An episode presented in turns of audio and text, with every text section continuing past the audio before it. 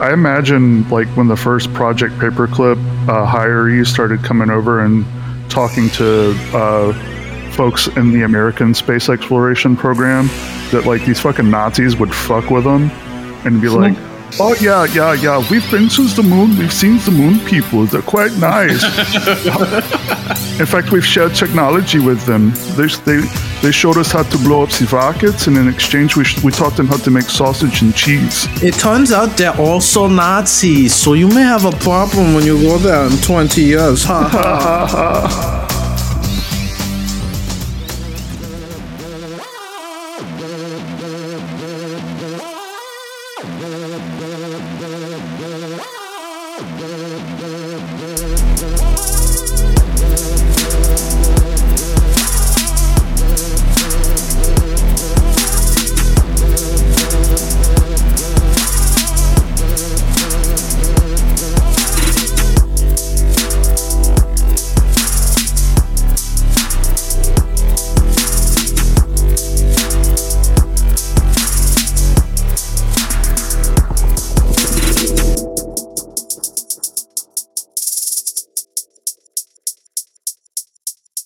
Hello, friends and enemies. It's episode 130 of This Machine Kills. I'm Jathan, joined by Ed and producer Jeremy, as always. We gonna we gonna talk this week about something we haven't really actually spent much time talking about. Like, I mean, there's always just so much going on, and you know, we gotta pick and choose what we're gonna devote our attention to. Also, a lot of just like dumbass shit that happens all the time. It's like, is this really worth devoting a bunch of attention to? But headlines come and go around the tech billionaire space race, right? Like we haven't spent a lot of time talking about the kind of like space feudalism, celestial colonialism, like, you know, new frontierism, uh, that that's, you know, really motivating some of the biggest, grandest desires and ambitions around tech billionaires like you know Jeff Bezos, Elon Musk, Richard Branson as a very distant third place runner up. Uh, but in the latest issue of the Baffler, you know, Corey Pein, who's a, a, a, really great writer and reporter about the tech sector, uh, and and has a has a book called "Live, Work, Work, Die." Uh, it's all about you know his time like in the in the tech sector like doing interviews and studying uh you know the the techies and the culture of like companies and and and stuff and and you know the people that work there but uh, Corey Pein has a really good essay, long essay in the Baffler called Dawn of the Space Lords. Billionaires have big plans to expand their dominion. So we thought, all right, now now that we got a really good in-depth piece now to, to, to riff on and discuss now is the time to finally talk about the the tech billionaire space race. Also because this shit just ain't going away. Like jeff bezos elon musk like they continue to pump more money into it uh, pump more hucksterism and boosterism uh, into trying to either get people on board with these plans or you know, force people to acquiesce to, to their grand schemes for, uh, you know, interplanetary domination or whatever the fuck. So it's beautiful. We got, yeah. we got to do it, Ed. We got to do it. Yeah. We got to talk about it. I feel so resigned so often with some of, with some of this stuff where it's just like, all right, guess we got to talk about it. we, we have done this to ourselves by starting a, a tech and political economy podcast that's critical. We have chained ourselves to the content mills, and I've had to yeah. spend more time and energy thinking about stuff um, for the sake of being like, all right, let's do an episode about it than I would have if not for TMK. yeah. uh, yeah. I mean, we did do this ourselves, but it all is also, you know, we'd be lying if we said that we didn't have a little fun. You know, we do like it. Oh, we- absolutely. Before we get rolling on the, the conversation about this, I, I, I would be remiss not to mention that the dawn of like these space lords was predicted in a stoner rock song with the app name of Space Lord. Hell yeah! And for you to get an idea of how spot on they were, were predicting this assholish behavior. I'm going to read you the first uh, verse of the song and it goes as such I've been stuffed in your pocket for the last hundred days. When I don't get my bath, I take it out on the slaves. So grease up your baby for a ball on the hill. Polish them rockets now and swallow them pills.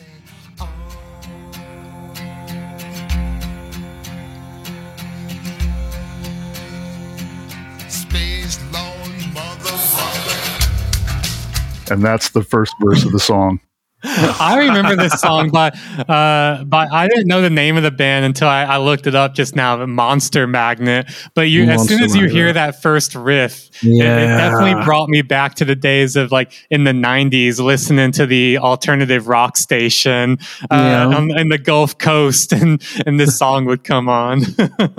wow, that eh, they nailed it. I think they nailed it in that first part of the verse. All right, let's get into it then. Let's get into it because I think you're exactly right here, Jeremy, as well, to bring up some stoner rock. I'm very apropos uh, because like this is basically like the the vision of what it means to venture off into space to go to Mars to have you know orbital space stations that are more like commercial ventures like uh, you know asteroid mining whatever. Like like the long running vision of a lot of this has essentially been based on a form of like space capitalism right? A, a form of like you know imperial frontierism applied to the to the stars uh, like like i think there is something to the fact that you know this has been the overriding kind of imaginary of how this would uh, happen if it ever were to happen.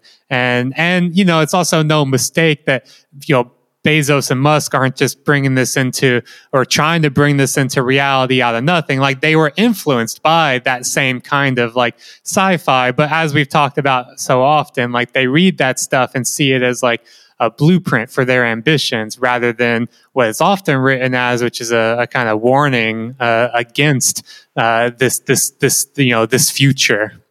You know this future that we've talked about also in some other the way the group different groups of people who envision the future and in what ways they envision the future consistently. We've talked a bit about how billionaires and tech utopians don't ha- have visions of the future which aren't really immediately the same but overlap on some key areas talked a little bit about like you know the the sort of like frontierism that have that's popped up in imaginaries when we're uh, thinking about how the future is full of like nice plush un um, settled land that is waiting for us to imprint ourselves on. We've also talked about like the different types of technologies and the ways in which certain technologies go with certain visions of the future, whether it's making everything go faster and smoother, whether it's making everything more of a transaction, whether it's making everything more of like less people or more invisible people, right? Um, and also talked about some of the different drivers behind it, some of it being the sci-fi and and these libertarians and these billionaires and these utopians just not really fucking getting that they were reading a dystopian book um, instead of an instruction manual, or others with poor understandings of the tech and having uh, bad interpretations of it or thinking that actually it was interesting that the dystopian aspect was interesting and maybe they should have or because they just have like a fundamentally like anti-human desire or you know uh, vision for how people should relate to each other you know? Whether that means like we let's have a startup that allegedly uh, drains blood from young people and puts them into older people you know, or let's have a startup where uh, anybody can pick themselves up by the bootstraps and be a servant for someone for five minutes. Um, there's like a lot of configurations with the future, but I think that what we're seeing increasingly is the billionaires because of all the money that they have you know out of the visions that we don't like theirs is becoming the more increasingly the more dominant one whether or not it's actually real right? Because mm-hmm. they also sit at the intersection of uh, types of financiers and government co- connections and then capital allocation right? And then also in shaping the taste and the culture and the desires in the public for certain types of technologies yeah, I'm also beginning to question myself too. And I mean, so much of this is like empirical questions that require like crawling into the minds of these people, which is impossible to do. But like, I'm beginning to wonder how much like, you know, the, the kind of like sci-fi element of a lot of this stuff, right? Like, oh, you know, uh, Elon Musk read, you know, Isaac Asimov's Foundation series and even, you know, like, you know, put put uh, digital copies of the Foundation series in one of the SpaceX rockets that you know went took off as like this symbolic gesture, or like you know, as we'll get into, right? Like Bezos is like super influenced by, uh, you know, Iain Banks' culture series and like, which is wild because Iain Banks is a is a libertarian socialist. But go on, I just it's just he's an anarchist. He's a well, left that's anarchist. The, that's the thing, right? And like and like you know, also like Bezos is you know a self proclaimed uh, a self proclaimed Trekkie, right? He, like he brought up William Shatner and one of in that you know in that uh, Blue Origins rocket and stuff. Like, but I also do wonder how how much a lot of this is like myth building in themselves, right? How yeah. much of a lot of this is like there is like very post hoc kind of justifications for what they want to do, right? They can point to these like beloved classic sci-fi series to be like, I'm making this into reality, you mm-hmm. know, and mm-hmm. it, it, it, works very well to like build up their uh, a myth around these uh, around these billionaires is just you know just nerds who had dreams and made those uh-huh. dreams into realities versus they hustled for the view. Yeah, and I wonder too how much of that is also just like post hoc uh, PR bullshit as well, where it's like, it, no, the reality might very well be more so that like Isaac Asimov or Iain Banks or, or, or Star Trek or, you know, Gene Roddenberry, whatever, like all that is just very convenient uh, excuses and justifications for stuff they already want to do and and also mask how they want to do it too right you know based on things like you know establishing monopoly uh, establishing and you know escaping the the laws of earth or you know right. so they can establish their own you know uh, you know mars fiefdom or whatever right like this is all stuff they want to do for the pursuit of uh, megalomaniacal power and profit. And like the sci fi stuff, which is always like, you know, this obligatory passage point, right? Like we got to discuss it. We got to talk about it. We got to talk about how Elon Musk likes Isaac, Isaac Asimov. We got to talk about how Jeff Bezos likes iain Banks. We got to talk about all this and everything that's written about it. But like, the end of the day, whether intentional or not, it's some good PR myth building for for these people. I mean, it's like the cognitive dissonance that people have when you're reading science fiction and not paying attention. I mean, it's like obvious, like in Star Trek, they achieve space exploration through collectivism. You know, there's no way we're all going to be able to like do this if one small percentage of the people in the world are hoarding all of its wealth and not sharing mm. it with other people. It's the same cognitive dissonance of like, Paul Ryan said he works out the Rage Against the Machine but doesn't listen to the words. Like, motherfucker, the words are right there. Yeah. It's like fucking clear as day what they're saying. Like the it's just the amount of cognitive dissonance that people said that like something that influences them, but they don't really fucking get the real context of it. Just blows my mind.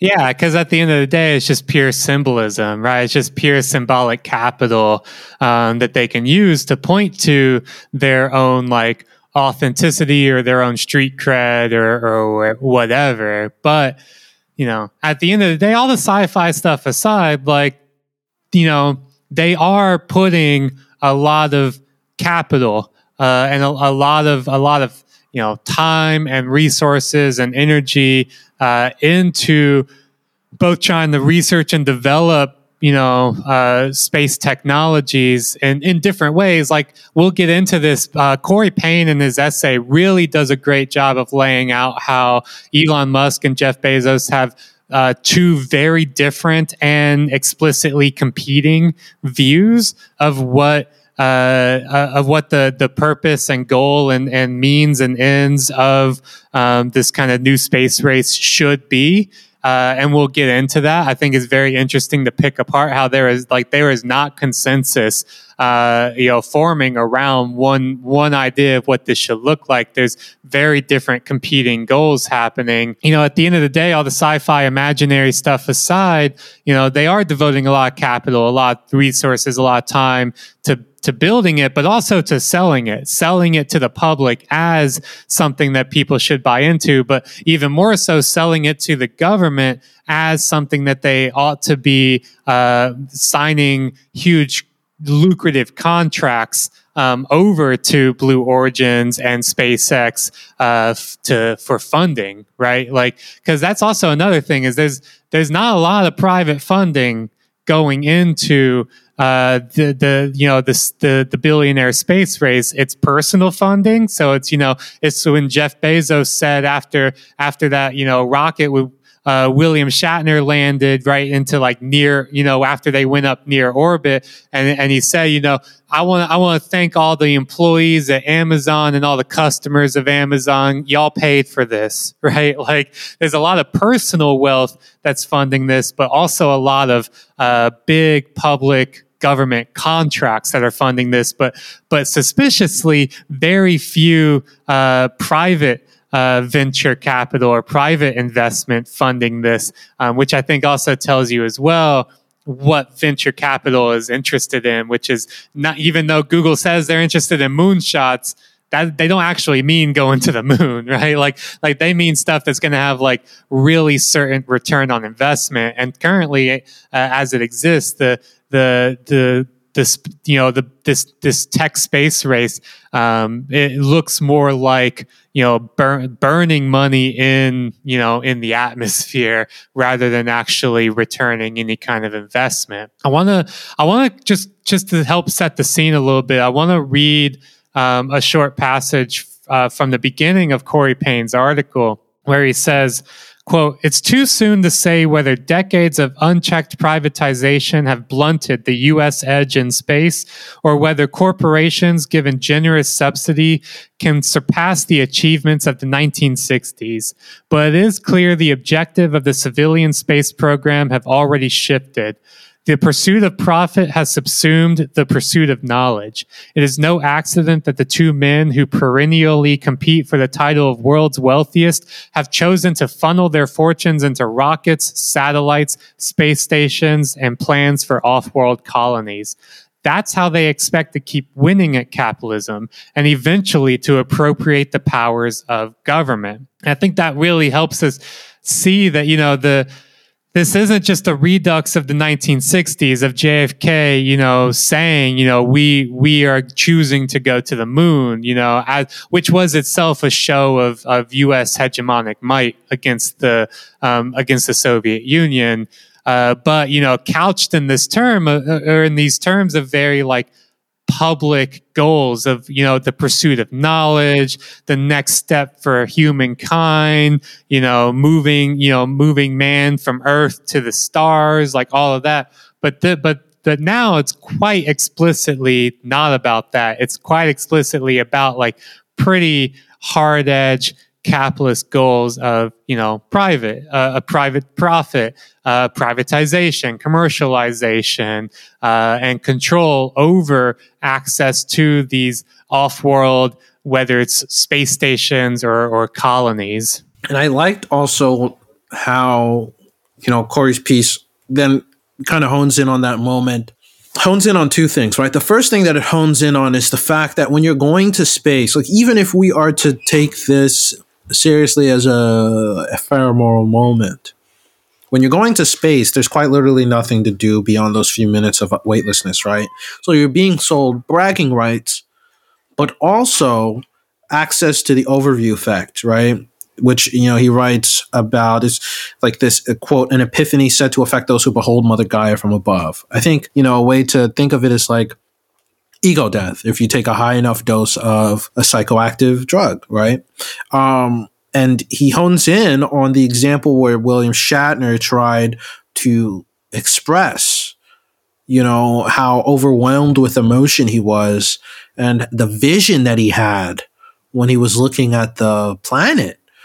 And Bezos basically told him to shut the fuck up and then popped a bottle of champagne in his face that should tell us okay like okay the, on the one hand they're selling bragging rights for this transcendental experience that if if there's a material thing they're offering in the immediacy it's this bragging rights and the possibility to have this transcendental experience but that they don't actually even care about it because it's a PR victory and they will celebrate as thus. I mean, he celebrated the fact that they got to go there and back, not reflecting on like if they had that experience in the first place, right? It's an expensive ticket, it's an overpriced ticket to help build the groundwork for and to subsidize efforts for building out infrastructure so that they can go out there and, as he said, you know, cement their dominance on Earth by crafting policy and infrastructure and experiences off of Earth.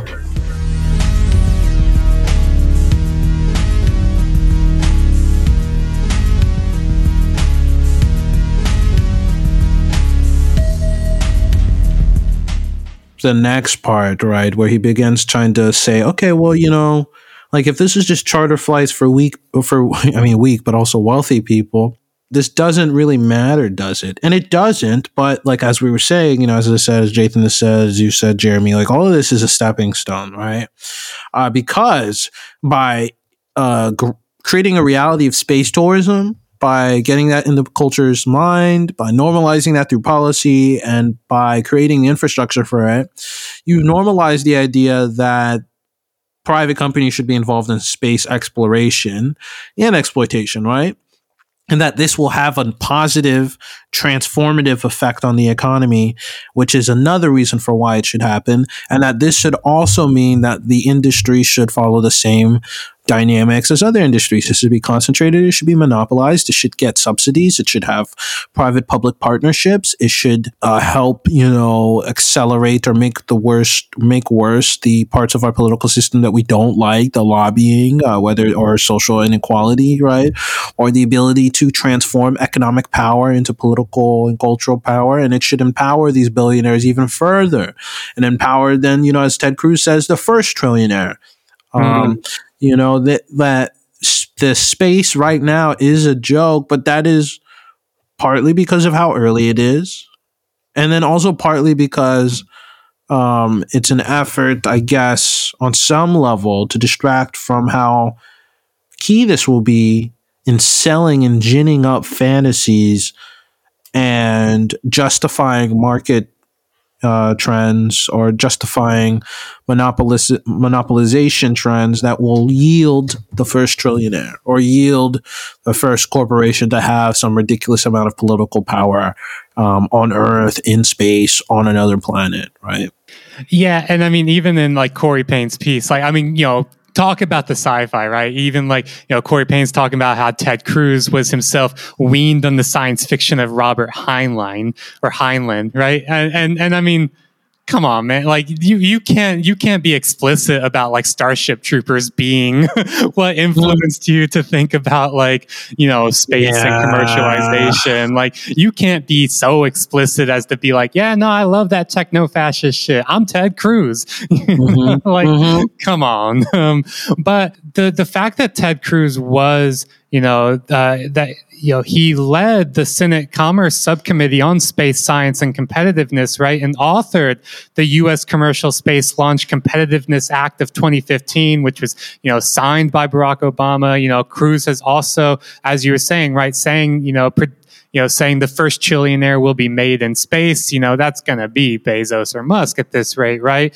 Um, but also saying that, like, you know, space should be uh, a site where you know the whole role of the U.S. government is to establish laws that then allow for people to essentially, if you know, do finders keepers in space. Uh, they're trying to establish the legal framework, or Ted Cruz in particular is doing a lot of work to establish the legal framework of making things like asteroid mining a reality, making things like uh, you know space colonies a reality, right? Being like you can, you know, if you find it in space, you get get to keep it, right? And the whole idea is meant to be like establishing these incentives for private commercial enterprise to do, you know, what Ted Cruz doesn't want or doesn't think that agencies like NASA um, are capable of doing, or, or rather, he does, or at the very least, he just doesn't want them to be the ones doing it instead you know he wants uh, to you know uh, to to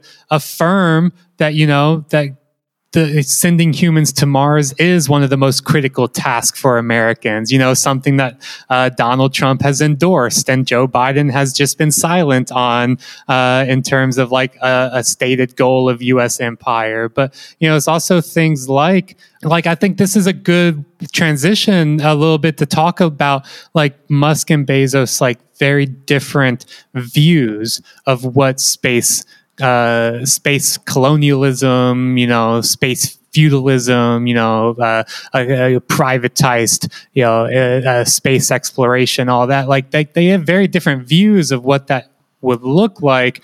And I think we, you know, in I, have certainly been guilty of this to some extent as well, of just kind of like casually observing all the headlines and all the news around, like you know, uh, is is SpaceX or is Blue Origin going to be the first one to you know have a rocket go up into near orbit and come back down and be you know do this like reusable rocket or whatever.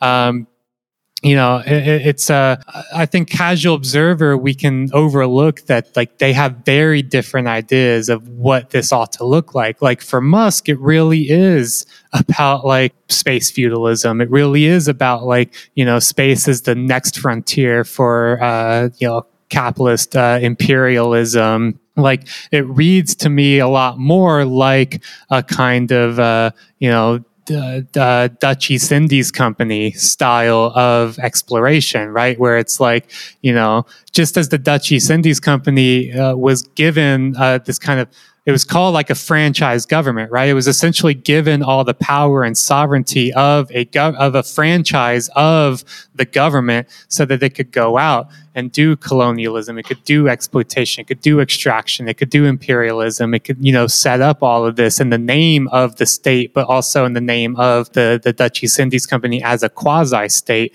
And it's like, I think that's very much what Musk is thinking of for Mars, right? It's like not going to the East Indies. We're going to the we're going to Mars, but it's ultimately the same kind of dynamic that he's you know he's he's planning for and, and wanting to to make into reality, right? Like you know, I'll just read a little bit from Corey Pein summarizing Musk's vision here, but you know he says you know, Musk thinks he can get to Mars before Russia, China, or NASA. The billionaire's plans entail an unprecedented allocation of resources toward an unconscionably risky enterprise with no discernible upside for the typical Earthling.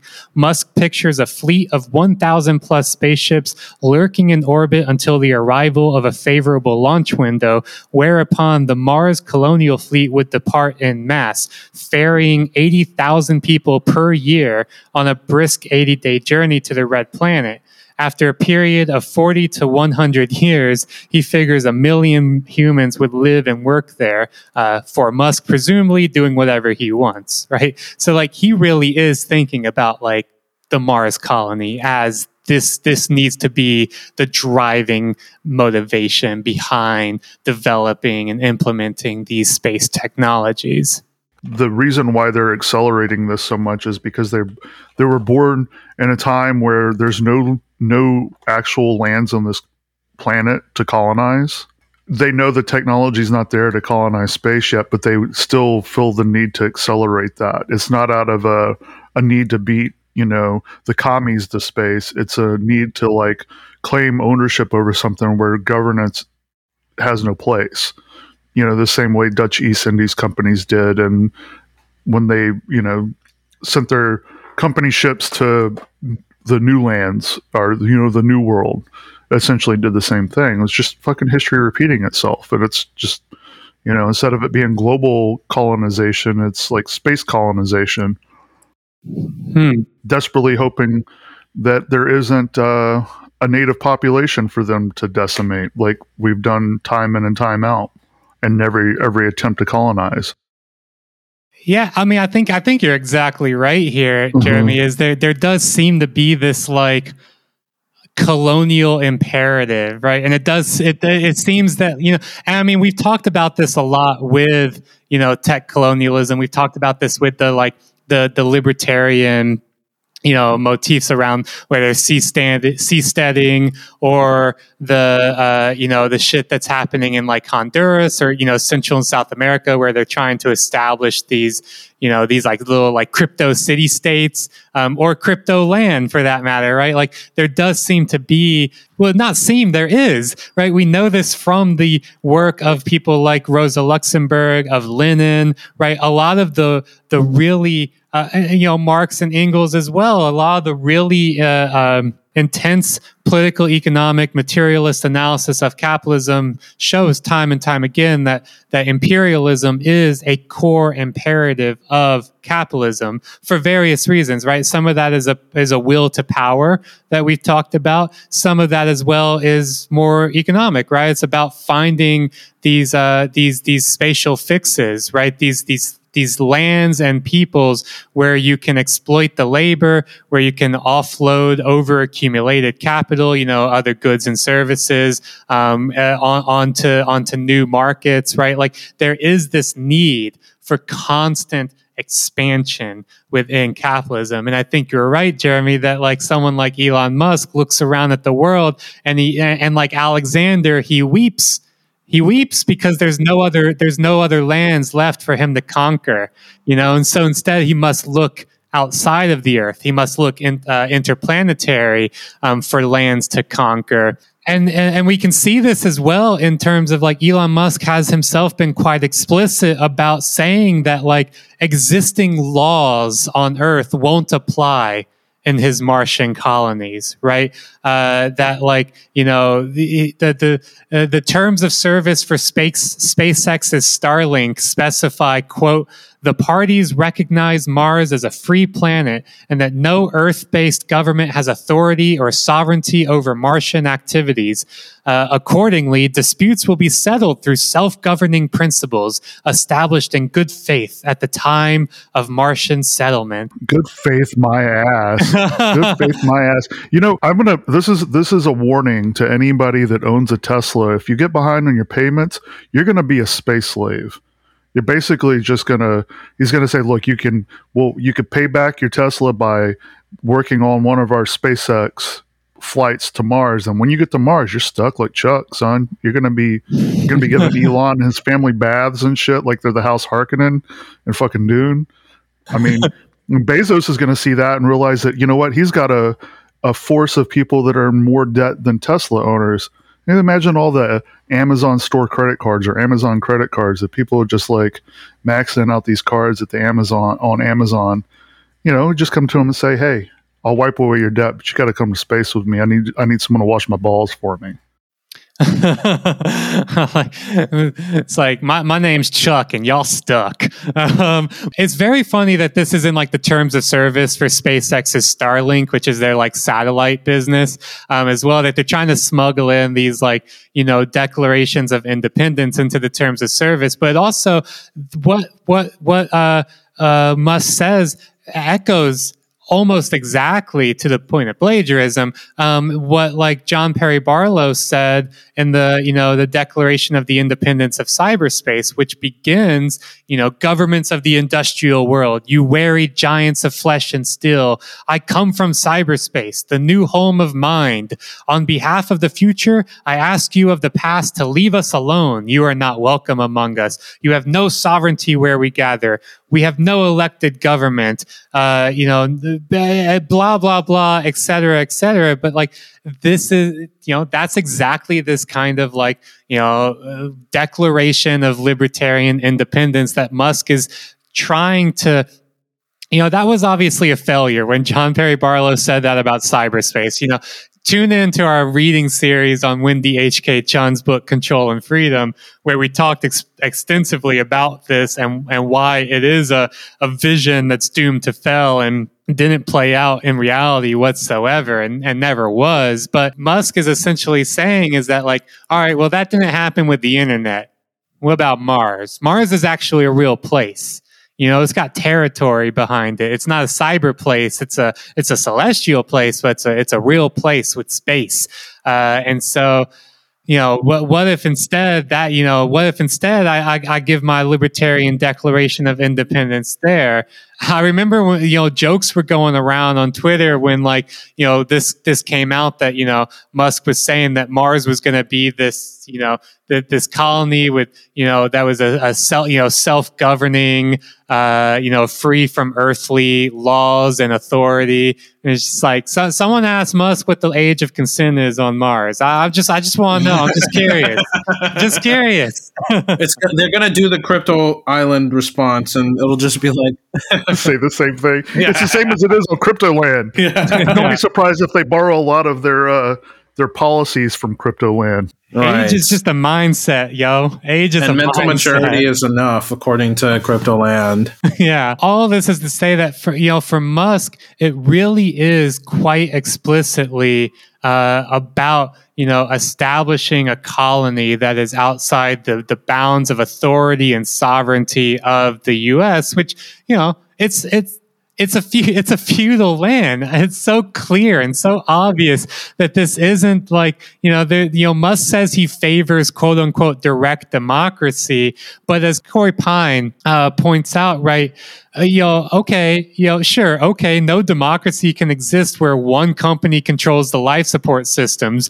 Vote against the boss, no rations for you. Labor unrest, try striking without oxygen. Musk mm-hmm. claims Mars will be the quote, the planet of opportunity, promising an explosion of entrepreneurial activity because Mars will need everything from iron foundries to pizza joints you know, Corey goes on, like many awful bosses, Musk imagines intolerable working conditions can be smoothed over with pizza on Fridays.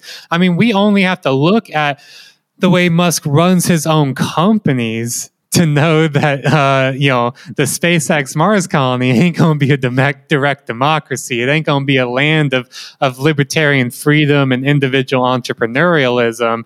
Uh, you know, Corey points out you know, in his in his own book in his own book from 2018, uh, where he interviewed people that worked at SpaceX and and revealed that among some of the employees, SpaceX had a had a nickname. It's called SlaveX because yeah. you know uh, workers were uh, you know routinely subjected to like grueling 12 hour shifts impromptu 1 a.m meetings you know working around the clock and being micromanaged by elon musk who you know musk bragged uh, as corey puts it about demanding personal approval via email over the smallest production issue right like for him he he sees this kind of micromanagerialism as a as a point of of, of braggadocio. Um, but you know that that this is this is how he imagines the the world he wants to build uh, is one with him as as as the Mars King, as the Techno King, as he himself has renamed right. himself. Like it's all like it, the the writing is on the walls everywhere we look, and it's not good. Give the people the air, Elon. Give them the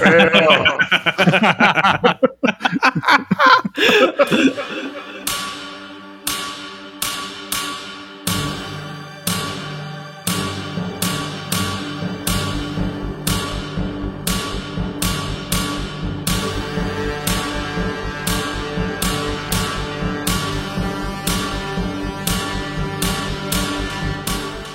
what do we think then about the competing visions of our friend of the show um, and Mars Techno King Musk and enemy of the show, um, human overlord Bezos, right? Like Bezos presenting himself as uh, Corey Pein writes as like a beneficent facilitator of off-world commerce in a strange way where, you know, Musk is more interested in settling and preserving the free natured spirit of Mars. I would, it kind of like Mars in the expanse without the socialism. Although, even I, I, I will say in the show, I am surprised now that we're done with it pretty much that they didn't really talk about the socialism of Mars much. Um, or, I mean, thanks, Amazon. Yeah, I mean, yeah. The show was on Amazon and like Oh, that is true. I mean, Ed and I have both like read these read the book series, like yeah. beginning to end, and the last book that uh, you know just recently came out. I think Ed, we should do an episode where we get mm-hmm. really into detail about the expanse. But yeah, you're right. Like the show had no like you know they didn't talk at all about this the the uh, social safety net that was in place in Mars. A lot of it like was based around like service. You know, mm-hmm. they had to have a fucking uh, you know, and, in, the Expanse series, they call their spaceships a navy, so like mm-hmm. the navy fleet. You know, if you if you're you're not a spaceman or an astronaut, if you're on a battleship, you're a fucking sailor. But you know, that's how they like based it. Now, and it doesn't shock me that they excluded all that and just made like all the like uh, these corporations. You know, like even like light-footed how corporations fuck everything up.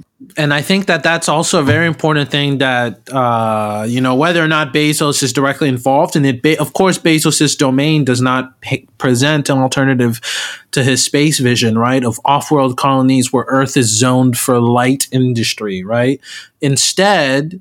Uh, well, you know that's his vision, and it and it competes with like the Expanse's vision, frankly, where it's like okay, a lot of the industry is like outside of the planet, in the atmospheres or in the belt.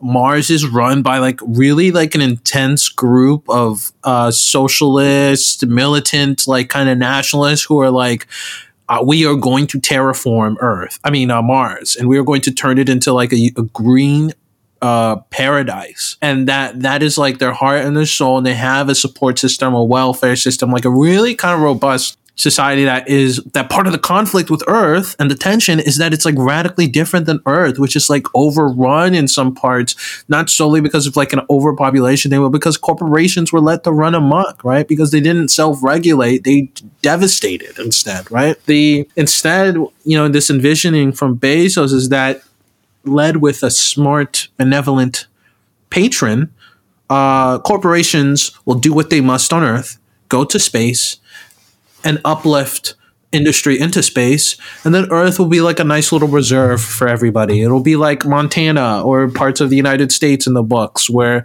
just like yeah bezos want to be Duarte, dorothea yeah actually that's why they cut it off. He was like if you do this i will become him. If you do the next next few seasons uh, uh, for listeners who don't follow the series, the books go on for the equivalent of four more series, essentially. I think, um, uh, and it ends on season six because there's a time jump.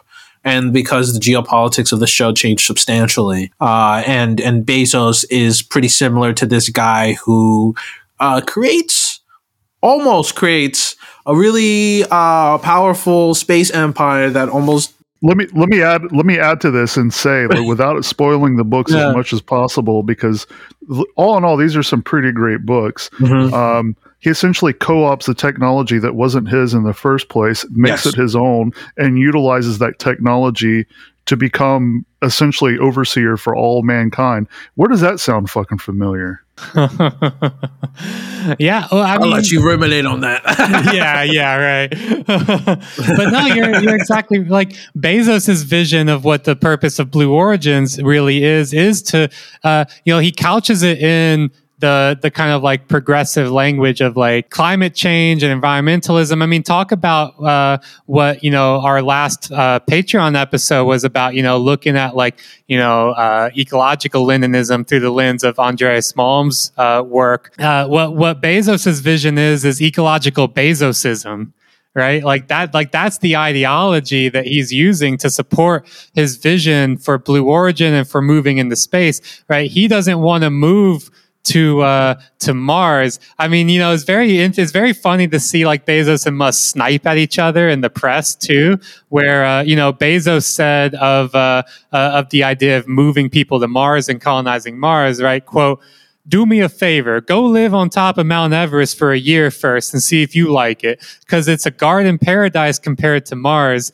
You know, that was Bezos talking about Elon Musk. But instead, what Bezos wants to do uh, is not go colonize Mars. He wants to build these orbital space colonies, right? That are just like, massive, massive space colonies, um, you know, each holding a million people or more, and, and, and as well, you know, an expansive moon base uh, to supply raw materials to these colonies. And and as you were saying, Ed, like the, the goal here is to turn Earth into a nature reserve, right? To make it where it's like, you know, y'all heard of space tourism. Well, in the future, there's going to be Earth tourism, right? You're all going to be living on a space colony. And then if you're really rich or you save up enough, uh, then you can go down to Earth and do some tourism uh, in in the in the in the the, the you know giant nature reserve um, that is that is you know the the our our origin planet. You know, Bezos's idea here is he talks about how Bezos has said, you know, he wants to cleanse the earth and wants the bulk of humanity to leave it forever, right? So that it can start to, to heal itself. You know, Mother Gaia will heal herself. Um, and he has said, you know, quote, the solar system can easily support a trillion humans, uh, he said in 2018. And then we would have a thousand Einsteins and a thousand Mozarts.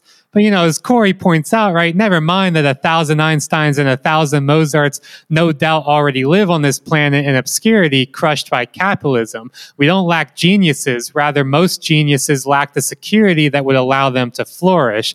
But it's Yeah. very interesting that this, this is Bezos's idea of what, like, uh, you know, it's not even equality. It's more, this is what human flourishing will look like. There'll be a trillion people in orbital colonies spread throughout the solar system. And through that, we can then get a thousand Einsteins or a thousand Mozarts. But that, but baked into this is Elysium. That's the science fiction that this is all based on, right? This is all based on a, a hyper uh, inequality. It's not fixing inequality. It's not fixing any of that. Instead, what's 0.1% of a trillion? It what? It's like a billion, right?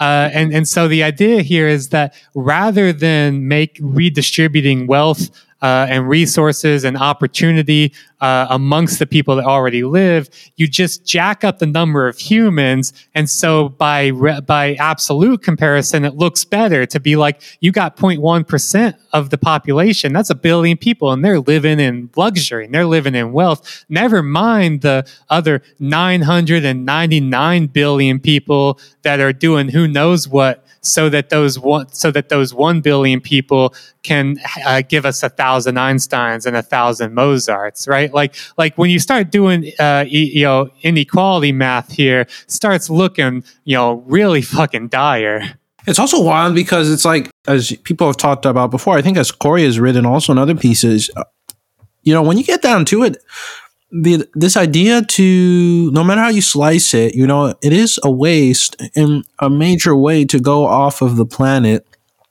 at a time when there's so much that needs to be done on the planet, right? Um, you know, I think it was um was it Carl Sagan? It was either Carl Sagan or Kurt Vonnegut. I think it was Carl Sagan. Here, oh no, it wasn't even either of them. It was Stephen J. Gould who said that variant of the quote that uh, Corey laid out. I'm somehow less interested in the weight and convolutions of Einstein's brain than in the near certainty that people of equal talent have lived and died in cotton fields and sweatshops. And you know, this is why is it that we're not concerned with the immiseration of billions of people on this planet, uh, and even more because Musk and Bezos want to intensify certain uh, supply chains. They want to intensify certain extraction practices. They want to cer- in- intensify certain economic relationships that will allow for them to construct and build and deploy the infrastructure for the space empires that they want and that are gleaming in their eyes. Right? Well, it's because like they don't care, and it's easier to just like spin up this bullshit. If you really want to challenge, then colonize Antarctica. You know, colonize the Sahara, colonize any other part of this planet. It will still be a million times easier than Mars, but difficult because you know what? We have on top of all the, uh, you know, we have an atmosphere, right? You can actually get help if you fuck up inconceivably, right? You can, you know, at least create some, you know, without much pressure or without much trouble, you know, trying to create like the basis for either growing or preserving or storing or sustaining food, agriculture, you know, cattle or whatever else you may need to survive, right? Um, why not, if you really are about the frontierism, do that on Earth? And if you're really about helping people, then why not help people? It's because they're not. They're interested in profit. They're interested in telling the mythos. They're interested in ginning up a line. They're interested in redirecting as much money, power, influence, and autonomy and sovereignty to themselves and to the corporations that will live on beyond them and their children and their children's children. It's just Yeah. a really, really, really deeply insidious lie.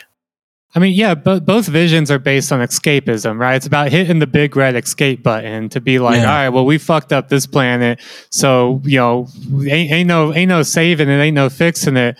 Uh, we gotta look we gotta look abroad to the stars. Socially, Bezos's vision is you know sounds a lot like Elysium because technologically it is also based on the same technologies that Elysium based its own uh, uh, you know movie and its own the, the kind of vision it, it generated in that uh, in that movie was based on the same technologies that Jeff Bezos wants to actually put into place. Right? It's it, uh, it's the work of this you know Princeton physicist named Gerard O'Neill who you know conceived of these O'Neill cylinders they're called, which are you know as Corey writes right these uh, pairs of ginormous solar powered habitats that would produce artificial gravity through rotation.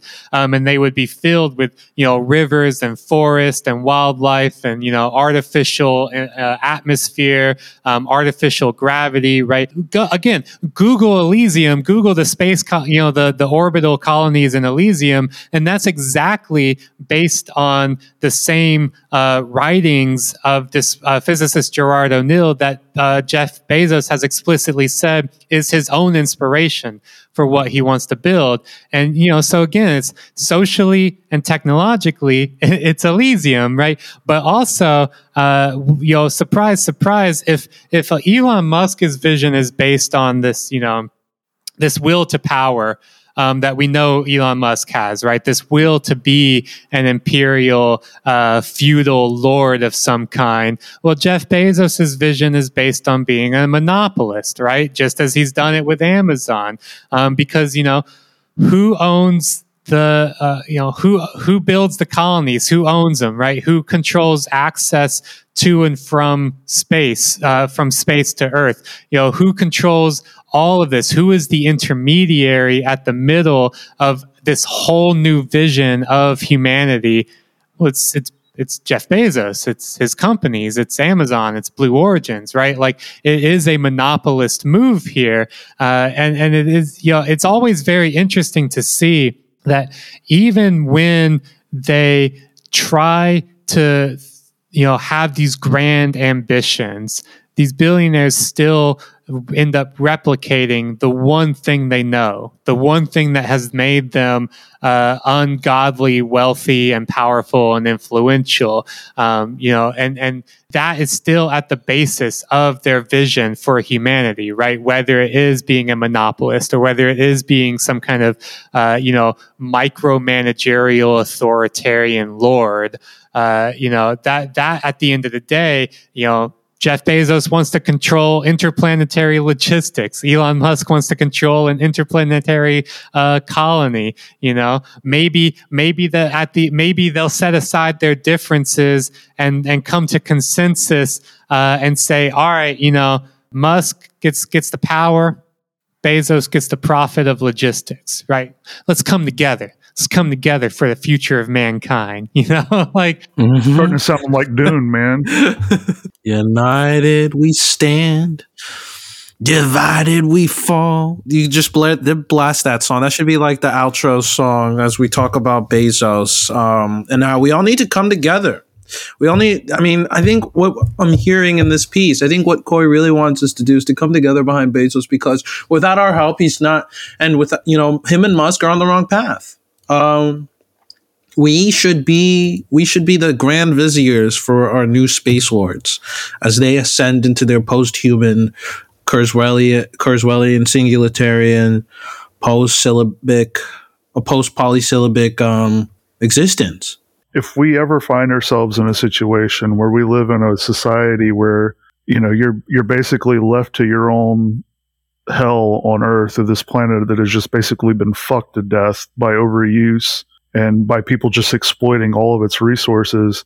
The people in power sit and die a slow, agonizing death, not knowing that the one person that could save them from their illness is left in the worst part of the world sitting and not knowing that they have the ability in them to create something so significant to change the course of humankind, but never had the opportunity because someone had to make a couple extra billion dollars. You know, there is one uh, very funny part of Jeff Bezos is like like you know the the, the kind of next steps he's working to with Blue Origins um, that I want to uh, I want us to quickly talk about as well. Where you know so but you know so much of this like the financing of this is based in like space tourism right the idea is that you know at, at the cheapest end you know you spend like a quarter million dollars to go up and do like what william shatner did or whatever right you get to you know go up in a rocket and experience you know orbit uh, or, or or near orbit for for a few minutes, and then you come back down, and you're like, "Holy shit! I had this, you know, life changing revelation from doing this." To you know,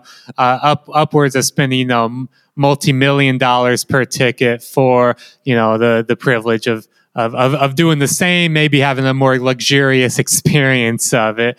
Uh, but you know, the the kind of next step with this space tourism is you know uh, space suburbs uh, for Blue Origins, right? Like you know, Corey writes about how you know the reports around uh, you know Blue Origin has has uh, partnered with companies including Boeing and universities, including my own alma mater, Arizona State University, uh, to build a quote mixed use business park in space called Orbital Reef. This suburban sounding outpost is supposed to be operational by the end of the decade.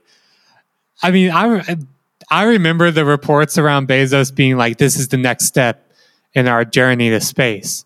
Mixed use business park. That is going, it's going, it's going to be dope. You know, it's gonna, it's gonna be so use. cool. Mixed use, mixed race. We are going to diversify the land and the people here. We're going to put a sushi restaurant at the bottom of every apartment building in Space Burbs. Every restaurant will be a fusion restaurant. Okay, some of the worst dishes you've ever had. It's going to be it's going to be potato and mushroom kibble. People, That's that's, what space food's going to be. Yeah, I mean, sushi is good, but have you ever had space sushi? Yeah, Damn, y'all like beer? Have you ever had space beer? don't you want al- uh, alcohol powder? Wouldn't you like that? what about sounds like dehydrated California rolls? it sounds like some funny ass like cowboy bebop shit, right? Yeah.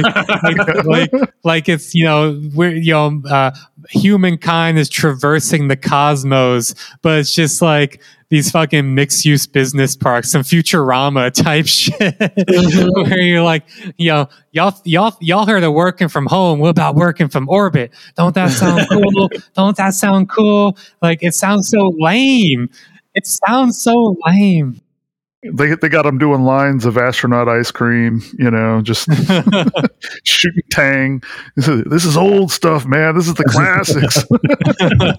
But like the idea of like the next step is a mixed use business park. Like, you know, you got the the International Space Station and then its neighbor is going to be the orbital reef, right? Just, you know, some shit that you would see off of like I-95 or something like that.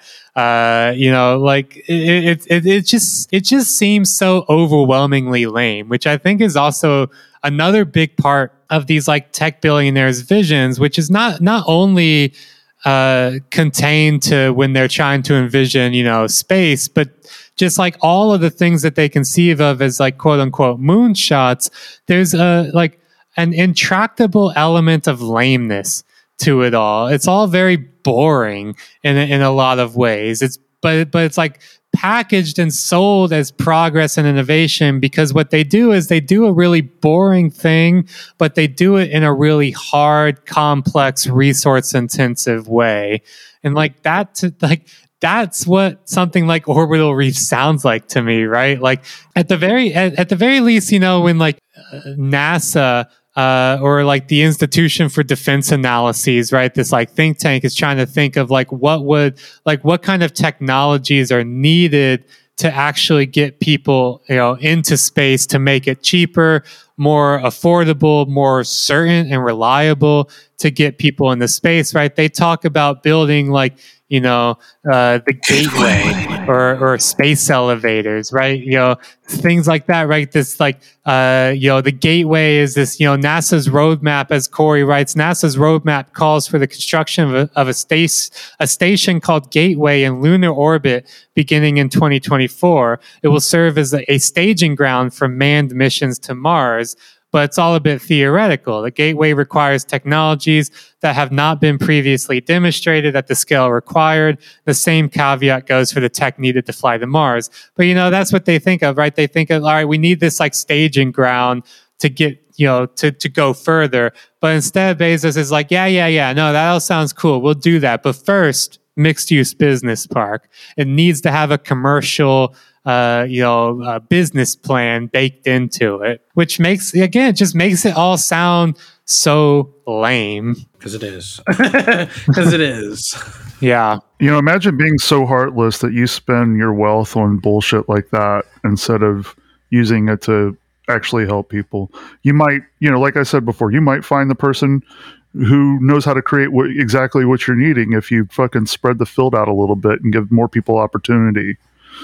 Yeah. I don't know. I think I, I, I don't know. I think it's just like uh, it's also I find it hard when I am confronted with like the depravity of the space visions because it's like I think an inability on some part of my on my end to really just accept that we you know, our world is dominated by people who have totally different interests and understandings of what needs to happen with tech and truly will never really be convinced that what they're doing, the way that they're driving it, the way that they're developing it is making the world worse and dealing huge amounts of psychic and physical damage to people, right? That Amazon doesn't see a connection between, you know, its warehouses, as Corey Pein sketches out, you know, the physical injury at the warehouses, the psychological damage on office staff, and like what will actually happen on whatever installation it thinks that it's going to create for the future of humanity. I mean, even at Blue Origin, it ha- it's suffering these these things, right? Uh, a culture that's that's marred by toxic workplace culture, sexism, abuse. You know, it's unsafe, uh, suicidal ideation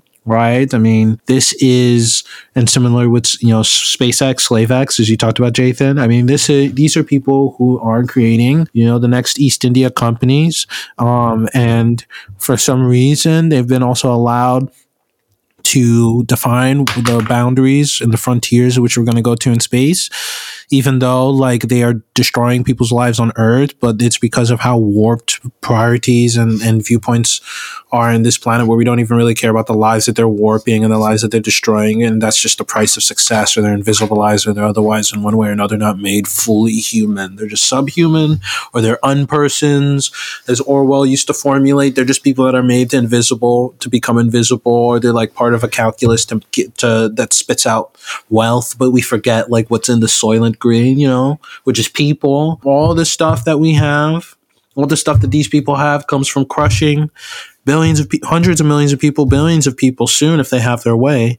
Um, and they've somehow figured out to do a trick over time. I mean, the whole class has where that is seen as like a virtue and a testament to how noble they are that they're willing to shoulder that burden so that we can go to the next phase of uh, expensive in-flight items.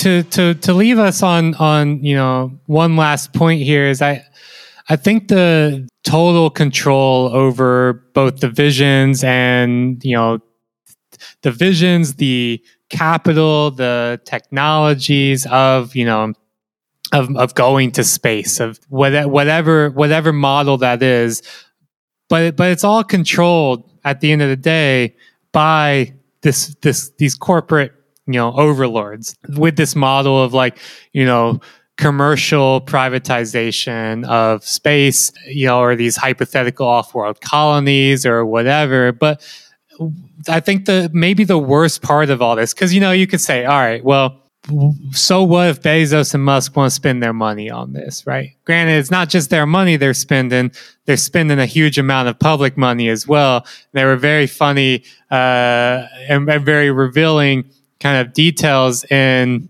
uh, Corey's article where he talks about how like researchers, you know, space researchers and technologists in, in China, for example, are like very jealous of Elon Musk and Jeff Bezos because the you know the the U, the U.S. government has given them such huge lucrative contracts in a way that even in a place like China is just like not available to these private companies uh, wanting to build these technologies, right? So it's like there is a bit of irony here of you know the the space race originated. You know the first space race was this you know uh, it was an it was anti-communism and, and U.S. hegemony was really driving motivation.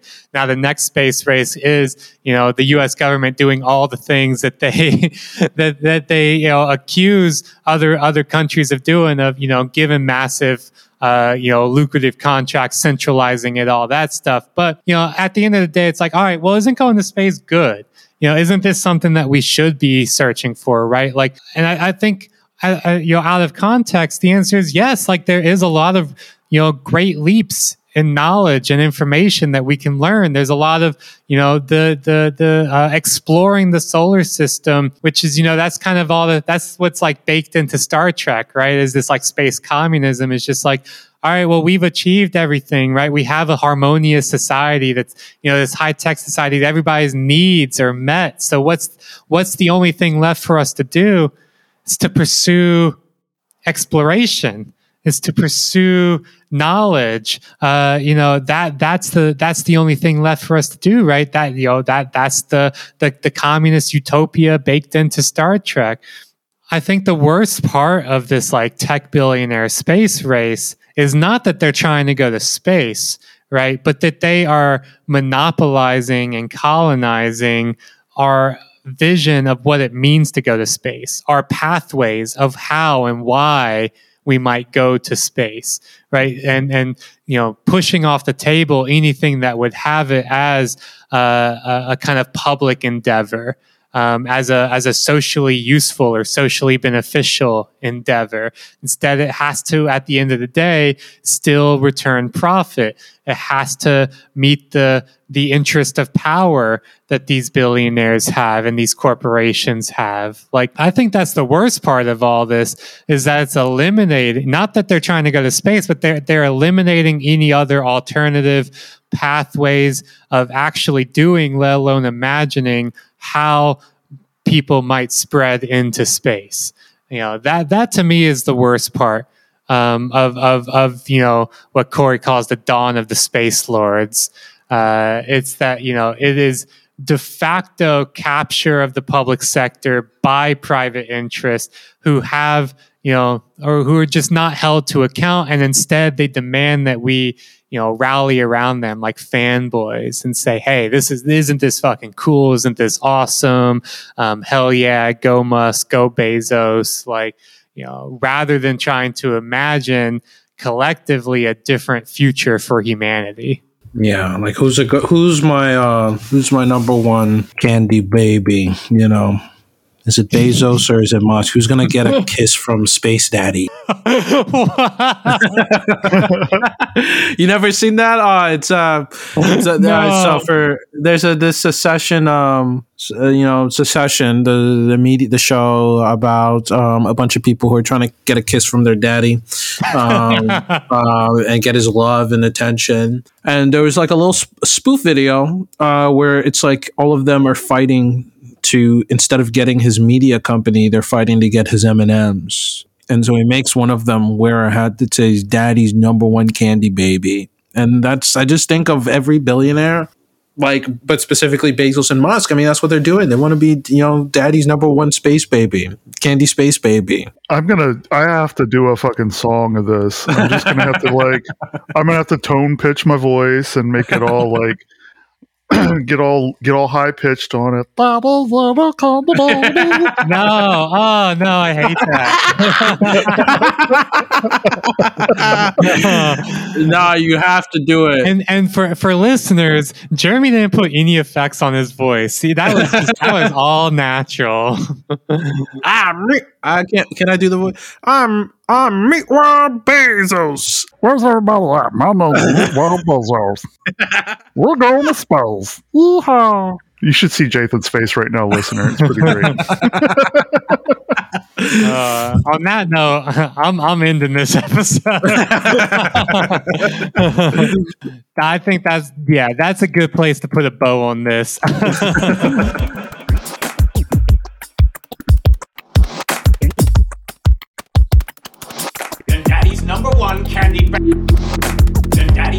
One candy baby. Then daddy's number one candy baby. Then daddy's number one candy baby. Thank you all for listening. Uh, you can find more of uh, of us and maybe less of whatever that was on patreon.com slash this machine kills, where we have new episodes every single week behind the Patreon uh, paywall. So uh, check us out over there. Um, lots of big stuff coming. I think soon we're going to start our new book club series, which is going to be on fucking the massive tome of The Dawn of Everything by Mhm. David Graeber and David Wengrow. We are going to be going through that chapter by chapter. Uh, and that's going to be really, really interesting and fun and exciting. So check us out there on Patreon. Um, so again, thank you for listening. And until then, later. Adios.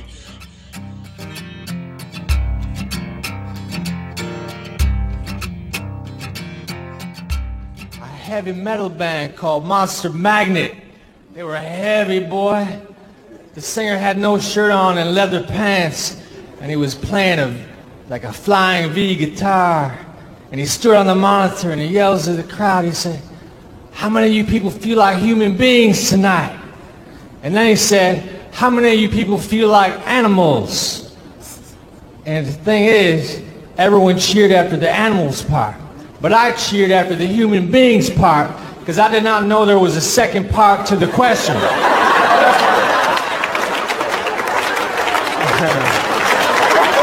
I said, yes, I do feel like a human. I do not feel like a tree.